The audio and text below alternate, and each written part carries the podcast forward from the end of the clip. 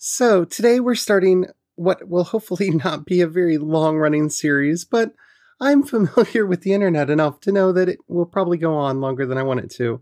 Today, we're starting a series called Why We Can't Have Nice Things. And I'm starting, as you know, you should, by diving into the deep end. The Jedi teach children. And that has ruffled a lot of feathers and gotten a lot of people to start asking, are the Jedi evil? There are a lot of things we could talk about with the Jedi, and in fact, at least the first 3 episodes in this series are going to be about that. And that's what I want to talk about on today's Project Shadow. Can you hear me? I have something to say.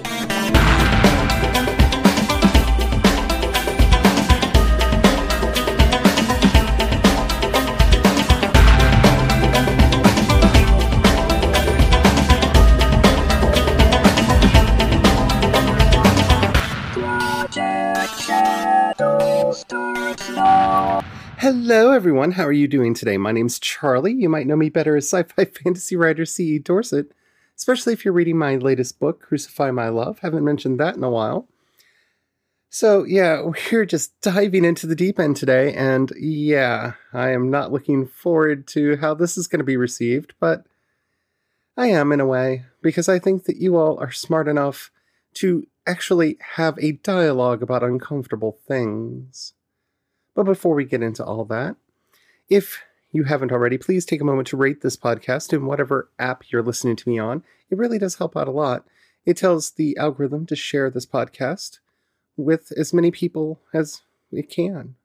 And that helps out a lot because it builds the community. And the bigger the community, the better the chance we have of actually communicating with each other, which is why I do this in the first place. Alrighty, so... Why We Can't Have Nice Things, Jedi Edition. The Jedi Teach Children. I want to start by saying that I am not going to just hand wave in this series and go, it's a fictional setting, just get over it. But it is a fictional setting. And so we have to actually start with the nature of the setting itself and the rules that apply to that setting. But before we get into all that, I do want to say that, for me at least, and I'm sure this is just my own liberal guilt coming out here, but I get really nervous when I hear a lot of the arguments along this line, because they come from a very Western mindset. And I'm not saying that that makes them necessarily wrong, but I've heard a lot of blanket condemnation of any culture that would take children away at a young age to educate them in a spiritual art. I don't know how many people who say that know about how a lot of Tibetan monks become monks, but Tenzin Gyatso, the current Dalai Lama, was found as a child and educated as a child to be the next Dalai Lama. That's kind of how Tibetan Buddhism works. And I'm not going to go into all of the nuances of how that actually comes about and how they find tulkus, the people that they believe are reincarnations of previous lamas. And I'm not going to go into the education system that sees children in many Buddhist cultures go into the monastery for at least a period of time while they're young.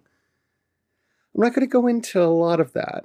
I'm just saying it makes me a little bit uncomfortable when people make blanket statements and pronouncements about how that practice is monstrous, because I am not 100% on board with it, and we'll talk about that when we get there. It is something that actually happens in the world, and we actually have real-world people we can look at to see how this affects them. So, and I don't know how many of those studies have been done. I honestly wanted this to be mostly about the Jedi and the fictional world of Star Wars, because I don't think we can always apply our rationale and reason to a fictional setting. But I just wanted to bring that up as something that should at least come into consideration when people are making blanket pronouncements about cultures in a fictitious setting that kind of have real-world analogs. In fact, the whole idea that the Jedi teach children was probably George Lucas connecting the Jedi to a tradition similar to Tibetan Buddhism and other forms of Buddhism that do allow children to enter the monastery at a young age. I'm just saying. Okay, so let's actually get into the world of Star Wars. So a long time ago, in a galaxy far, far away, there's a magical energy field called the Force, and it's powerful, and it allows people to mind trick other people. And it allows people to, I don't know, choke people to death and throw people against the wall. And in this fictional setting, there are a group of space monks who go around and find children who are apt to use this power, who have access to it, because, well, everyone may have a little bit of access to it. Those who can, oh, I don't know, throw lightning out of their hands or choke somebody to death because they're mad at them are a minority. And they find these children and carry them away. Okay, let's just stop there for a minute.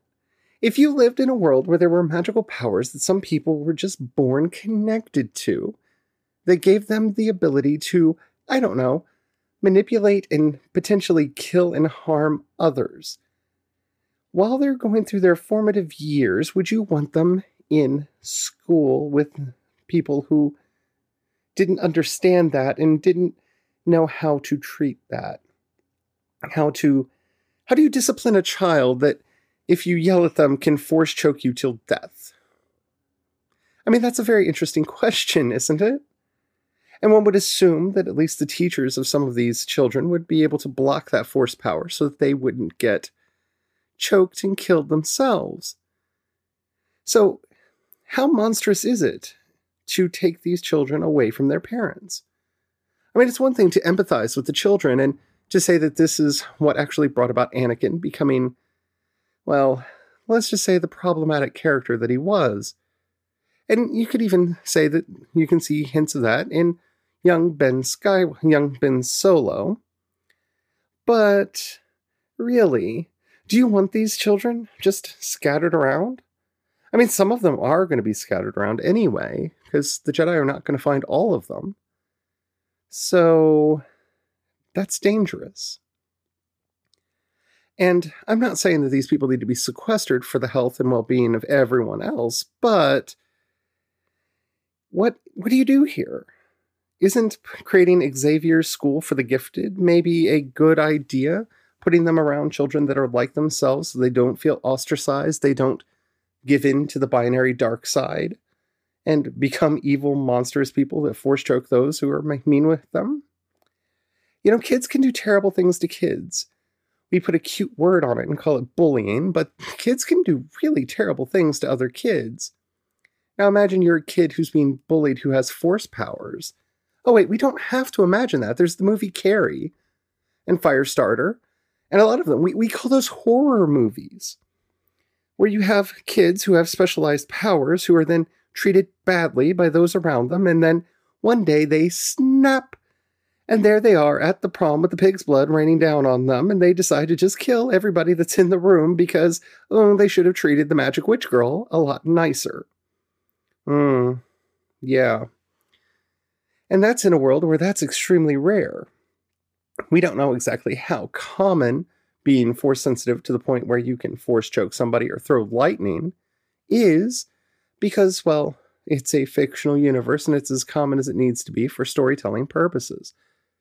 But having those kids go to a regular high school where there's a good chance that they might, you know, kill other people, even by accident. I mean, think about some of the stuff that Harry did by accident in the Harry Potter books.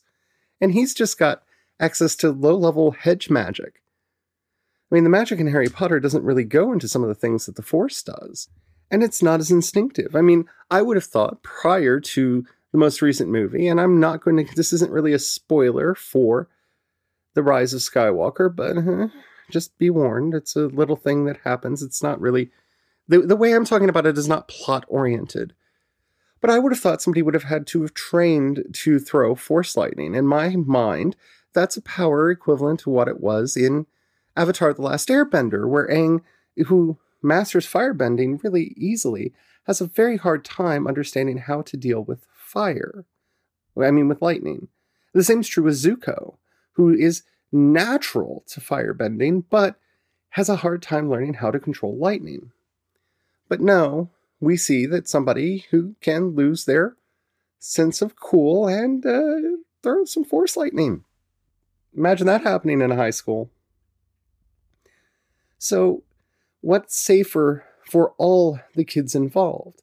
The kids who might be corrupted into the dark side, because remember, this is a setting where the world does have a binary good and evil in it. We'll talk about that on a future episode. And if bullied, could lash out and destroy many people around them by accident. Or learn that they have force powers and just take over the school, take over the town.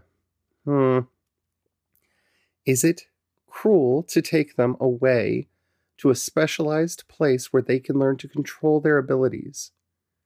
Well, you might say no, but then we'll get into the next part of that in a moment.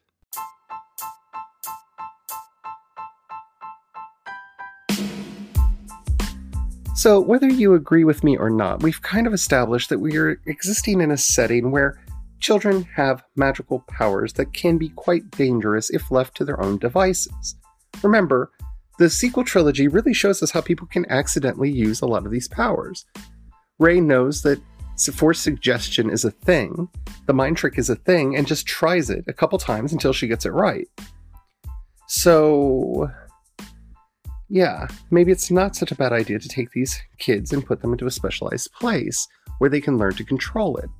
Now, I can understand some people taking umbrage, especially if they had a bad or traumatic religious upbringing, with them being put into a religious context, such as the Jedi, where they take oaths that they're probably not familiar with. Well, yeah, but you can walk away from that. See, I think people are taking this too seriously. Yeah, it can be ostracizing to have been a Jedi and not to be a Jedi anymore, but we see Ahsoka Tano just walk away from the Jedi Order, and they don't, hunt her down and kill her. She is allowed to leave. We actually see this with a few characters. Count Dooku was allowed to leave. He's a bad example because he left to become a Dark Lord of the Sith, but they didn't know that at the time. He just left to take up his title and his family again. Okay. So we actually have examples within canon of people being able to walk away from the oath. The thing is, once you walk away, it will be suspect for the rest of your life. Why did you break your vows? And yes, that can be a hard thing to put on somebody who's very young. But again, this is going into topics that we'll have to discuss later because it really delves into other things. The idea of the Jedi binary, which is a huge part of the problem, the light side and the dark side, and whether there actually is a light side and a dark side. And again, we'll talk about that. But, on a future episode. But, here we are in this world where the Jedi are, at least in canon, one of the only options out there. Now, I know in Legends, there were a lot of other schools and of force use. And we do see the Bendu being brought in, and it's never made quite clear whether the Bendu is an individual or an order, though I like to think that there's an order of Bendu, because I like to believe that there are Bendu all over the galaxy, because that character was so amazing. If you haven't watched Star Wars Rebels, watch Star Wars Rebels. But, what are our options? Given what exists in canon so far, most of our options here are either they go with the Jedi and learn to control themselves and use this power selflessly to help others, or they become a Sith and, selfishly try to take over the galaxy and kill as many people that get in their way as possible. This is the setting that we have. It may not be the setting that we want or the setting that we think that we ought to have, and eventually we may see other schools get brought back into this. But as for now, these are the two options that we have available to us within the canon as I understand it. Now, there may be some other schools of the Force that have been introduced in the comics. I'm not quite up to date in everything that happens in the comics. I read them on a 6-month delay, so if there is, please let me know. I would love to hear about them. But having said all that, What are our options? Like I said, there are only so many Jedi in the galaxy, and while in Legends they had several training temples here, there, and yonder, when you think about how many habitable worlds there are and how many species there are, the idea that they would be able to sustain a training temple on every planet that has population is kind of hard to wrap your head around when you consider, well, there weren't really that many Jedi. So I don't know what the right answer here is, and that's kind of where I'm hoping that you're coming to in this. Yes, we can talk about the traumas of taking kids away from their parents and all of that, and yes, there's some valid psychology there that we could discuss. We could talk about the cultures that exist around the world where this is considered the norm and how things are done, at least have been for a long time, and take that into consideration if we want to.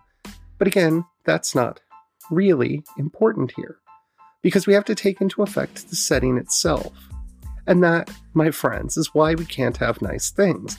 We are wanting to impose our morality and our sense of right and wrong, which does account for shades of gray, into a world where there's literally a binary power in the universe that has a light side and a dark side, and it flips like a coin, and if you're on the light side, you do good things. If you're on the dark side, you do terrible bad things. And at least so far in canon, we don't really see a middle ground. We can talk about Ahsoka Tano, and many people want to say that she became a Gray Jedi. Gray Jedi are not canon yet. She very clearly says that she's not a Jedi because she never finished her training. She was still a Padawan. She was never fully inducted as a knight, though she continued her training on her own. So, and of course, that's a spoiler. I'm not going to do that one yet, but there is signs that at least the universe itself and the living force did think that she was a Jedi. Anywho,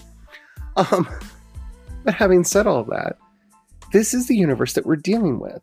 It's not ours, where we have a lot of shades of gray. There's not so much black and white.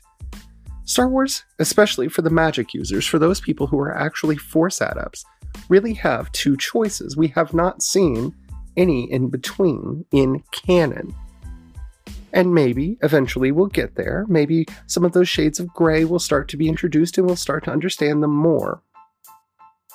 But if you're living in a world where there are very powerful people who can bring life and take life at a whim, well, the idea that you would sequester these children and take them away from their families because, well, there more than likely isn't a temple on their homeworld where they can be trained, and train them in a strict morality that teaches them to be detached so that they're not reliant on their emotions because, well, anger, jealousy, and hatred lead to the dark side, and the dark side turns you into Darth Vader and Kylo Ren and Emperor Palpatine and the like. And that's not a good thing. That's not how we want our children to grow up now, is it? I'm not saying that what the Jedi do is right by our morality, or that we should condone it because of something that exists in our world. But when we are judging a fictional setting, we have to take into effect the rules that apply there. And the very fact that we're living in a world with the binary power. There's white magic and dark magic. That's it. There's not gray magic. We don't see people who are just using the Force to make cookies. Though I personally would read that comic strip or watch that movie because I think that would be hilariously amazing. But I'm not working at LucasArts or Lucasfilm, and that's probably why. Well, that and they have no idea who I am. But when you're faced with whether this child is going to grow up and try to become a Dark Lord of the Galaxy and kill as many people as he can to get to that power place, or maybe learn how to center themselves, find the calm route, and, yeah, maybe not be such a tyrant, I don't see what other option exists within the setting, within canon. And I'm restricting to canon because if we're talking about what goes on in Legends, there are a lot of options. And Legends explored a lot of those, and maybe eventually those will come back into the story, but they aren't there now. So yeah, are the Jedi evil because they take children away from their families and teach them how to be space wizards? Well, I really can't say that, not given the setting that we have. because I can't really apply my personal morality, which has many shades of gray in it, to a setting where, well, there are literal space wizards who are either good or evil and generally not anything in between. And we see that with various characters that we flip a switch on. Darth Vader decides to save his son one day, and he's suddenly got a Force ghost who's standing around with Yoda and Ben like nothing ever happened. All those years of terrible things didn't happen because he saved his son and killed the Emperor, kinda-ish. Yeah. That's the setting we have, for better or worse, and our judgments need to exist within it because context is so important, and we forget context at our own peril.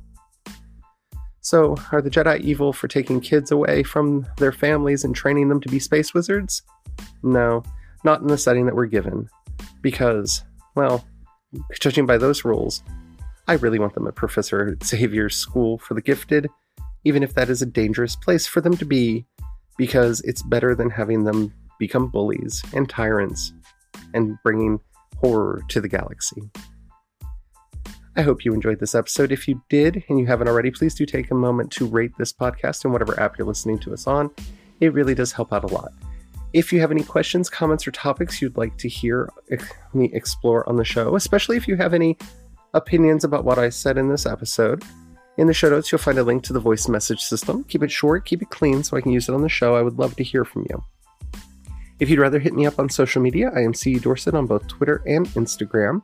And you can find links to everything that I do at projectshadow.com. If you have $1 that you can pass my way, it really would help out a lot. It makes the podcast work a lot smoother, and it helps me, pay bills. And I like doing that for odd reasons that are foisted upon me in this capitalist society. So thank you to everybody who already does that. In the show notes, you'll find a link to both my Patreon and listener support. It helps out more than you will possibly know.